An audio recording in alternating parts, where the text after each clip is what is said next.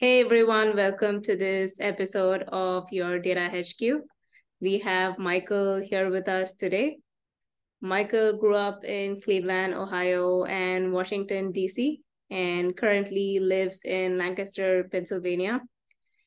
He's been a software engineer, data analyst, and analytics engineer, and was the data lead at an education technology nonprofit in New York for three years, where he fell in love with the modern data stack.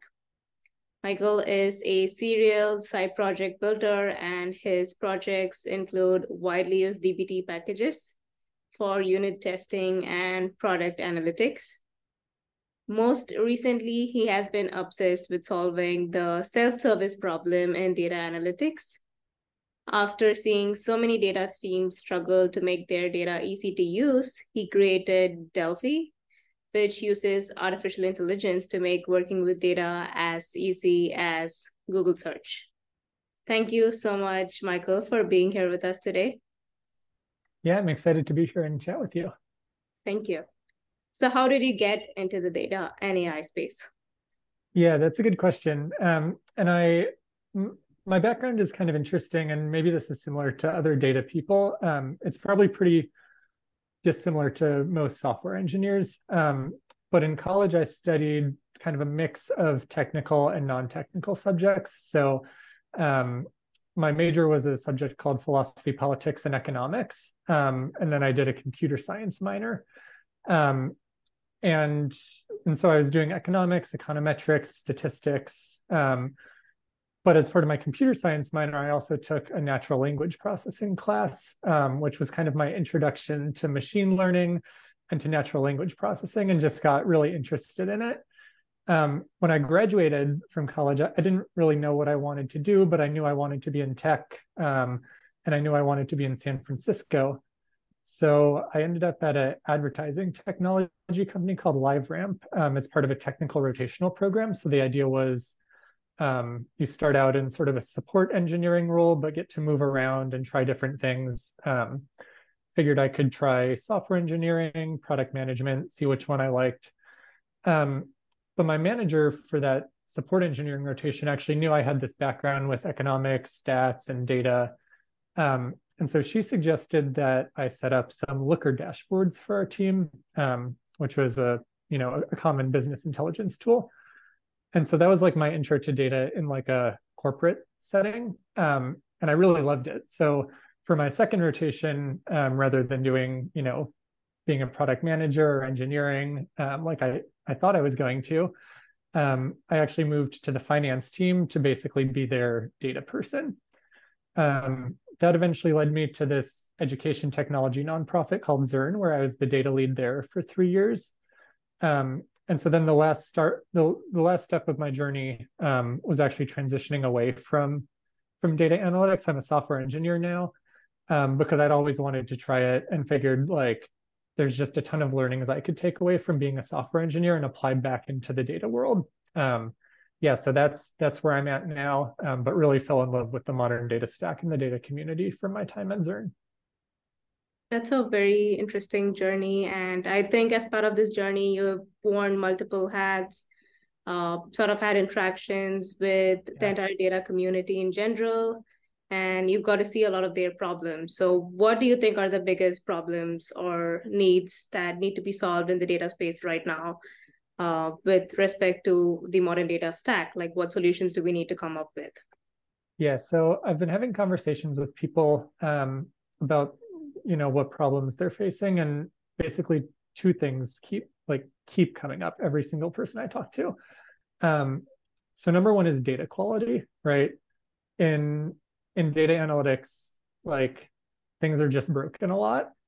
You know you'll get up in the morning at 9 a.m try to load your dashboard and like it just doesn't load for some reason. And it turns out something failed in an etl job overnight um, and then you have to go fix it. Or you know even worse like your head of sales tries to load that dashboard and now she's pinging you at nine in the morning because this thing that she relies on is broken. Um, and so what that means is that like when people run into these kind of problems a lot of people don't trust the data their data teams produce and this causes big big headaches for them. Um, and so a lot of people are are running into this problem. Um, the interesting thing to me is that like there's been this explosion of data quality tools recently. So things like Monte Carlo, Metaplane, elementary data. Um, and like even with those, I still hear this problem all the time. Um, I think a lot of it is like people who are exploring these tools but haven't implemented them yet. Um, so I'm really hopeful that a lot of these tools that are trying to solve data quality like will actually help people solve data quality. Um, and so that's, I mean, you know, I'm I'm excited to see how how all those work. Um, the other one that keeps coming up is this problem of self-service data. So data teams want their data to be really easy to use by anyone within their organization.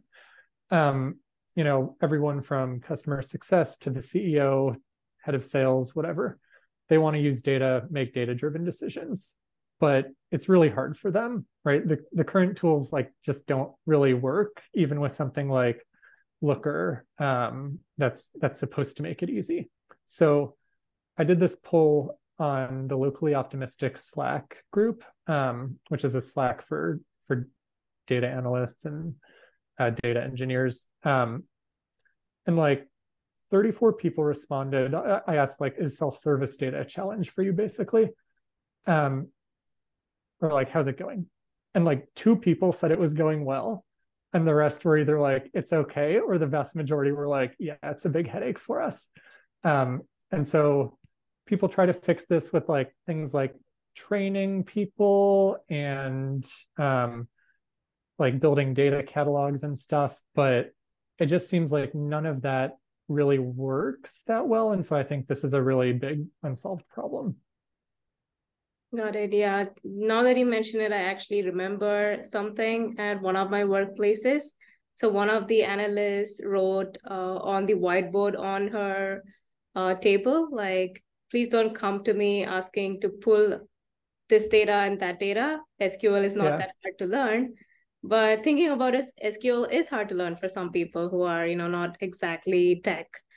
Um, so yeah, yeah, right. And and I mean, right, even if someone can learn it, right, like you're typically not gonna make like the CEO of your company learn yeah. SQL to interact with your data, right? Like she doesn't have time for that. And so um yeah i think like just so many people face this problem um and yeah and even if you learn it like unless you practice it on a daily basis you're not going to know what is the efficient way of fetching something.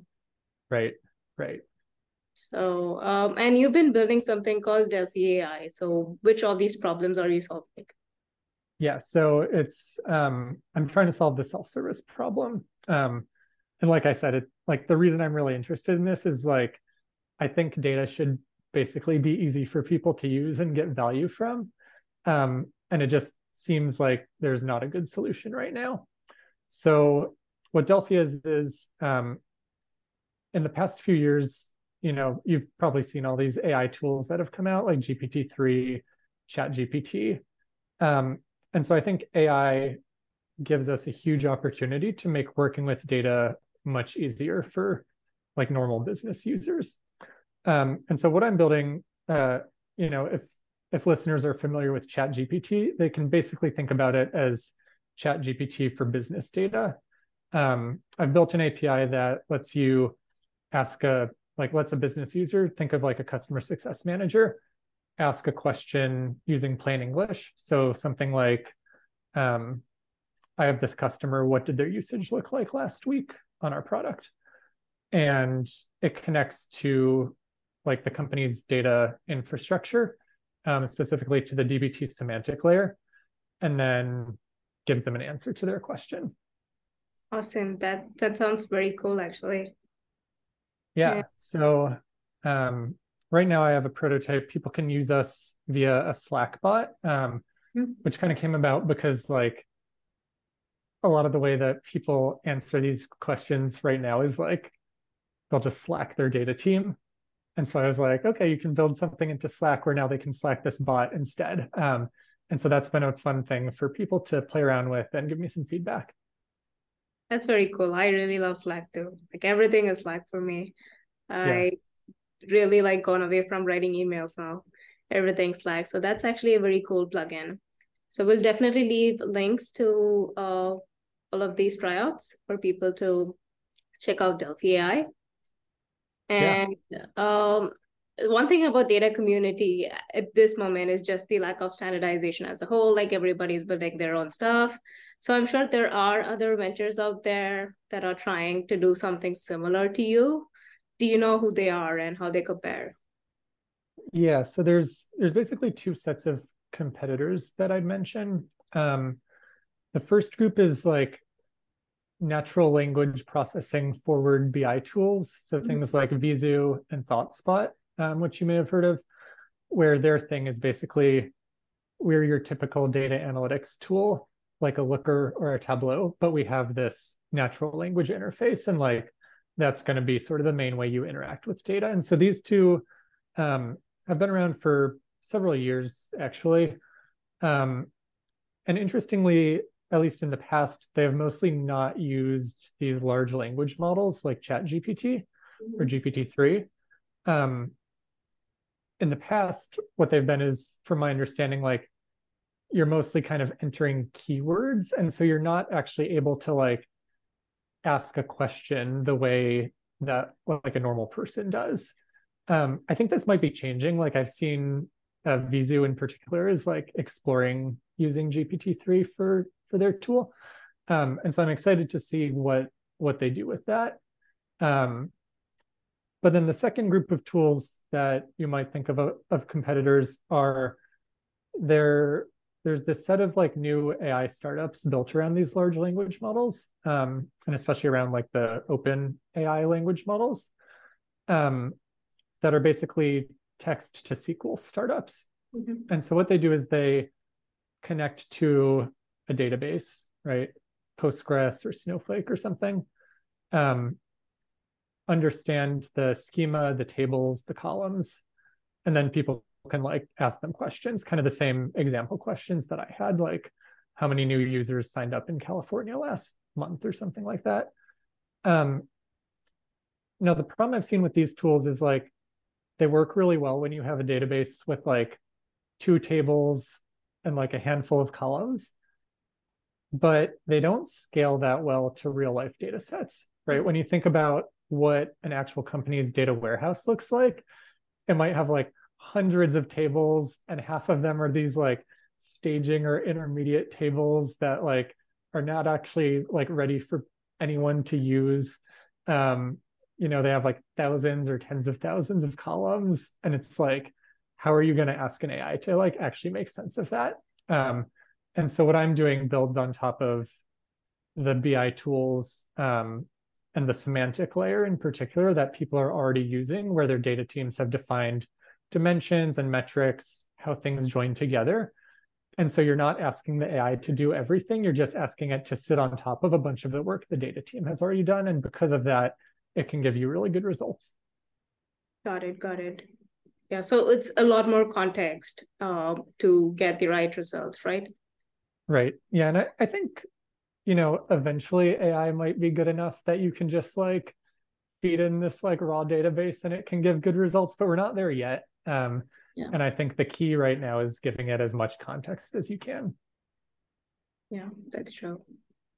So, where do you see the data analytics field going in the next five years in general? Yeah, so there's there's a few things I hope will be true. Um, the first, like like I mentioned before, is data quality. Um, I think the tools that are popping up are, are going to make a big difference here, um, and and hopefully save a lot of headache for for data engineers and analytics engineers and even the people using data. Um, I'm I also am seeing that I think we're going to bring in some like new best practices from other fields like software engineering and maybe create some other new best practices around things like observability data contracts. So that data is just like less messy than it is right now. Um, so that's one thing i'm excited about um, another one is like professionalizing data analytics a little bit so especially like me having a background both in data analytics and software engineering one thing i've noticed is that um, data analytics is just like less standardized. So you're less likely to find um, teams where people have specialties. You're less likely to find like well-defined um, levels for for like a data analyst role than you would for like you have a senior software engineer and a staff software engineer and that sort of thing. Um, and so I'm I'm excited to see us like continue to grow sort of the profession of data analytics and analytics engineering over the next few years. Um, and then the last one is, is of course, like, I hope that AI just makes data easy for people to use. Um, I think there's a lot of value that people can get out of data, like in a business setting, that is just not unlocked right now because it's too hard. Um, and my my hope is that these AI interfaces, like whether it's Delphi, what I'm building, or whether it's like something else entirely, will just make data really easy to use for people. Got it. So finally, what advice do you have for someone who's just getting started in the data or analytics space? Yeah, that's that's a really good question. Um, so one thing that I have um, really appreciated about the data community, um, and this is both like my time as a data analyst and analytics engineer, as well as what I'm started like what I'm working on now with Delphi, um, is just how like open and curious and interested people are and willing to help. Um, and so I've been like actually really pleasantly surprised about how excited people have been about Delphi and what I'm working on, and just like interested in having conversations and the number of conversations I've had with people that have been like just that I've I've just learned a ton from. Um, and so my main advice, like I guess whether you're getting started just as you graduated from college and you're trying to become a data analyst, or you're trying to build a new startup or a project, is like build in public, put your stuff out there. Um, you know, if, if it's a side project or something, share it.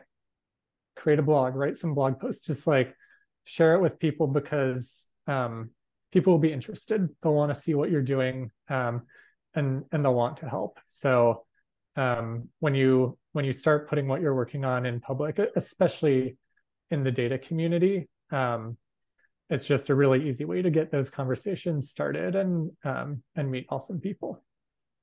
True, and I think it's also like a very nascent field that yeah. does need like a lot of standardization and joint effort. So putting it out there um, streamlines a lot of these because you don't want to be building something that's already like outgrown or you don't want to be building something that's just repetitive. So i do think yeah. community discovery is like a huge thing to keep in mind.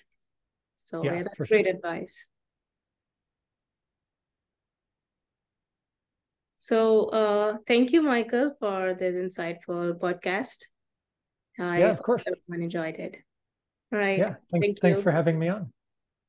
Bye. Bye.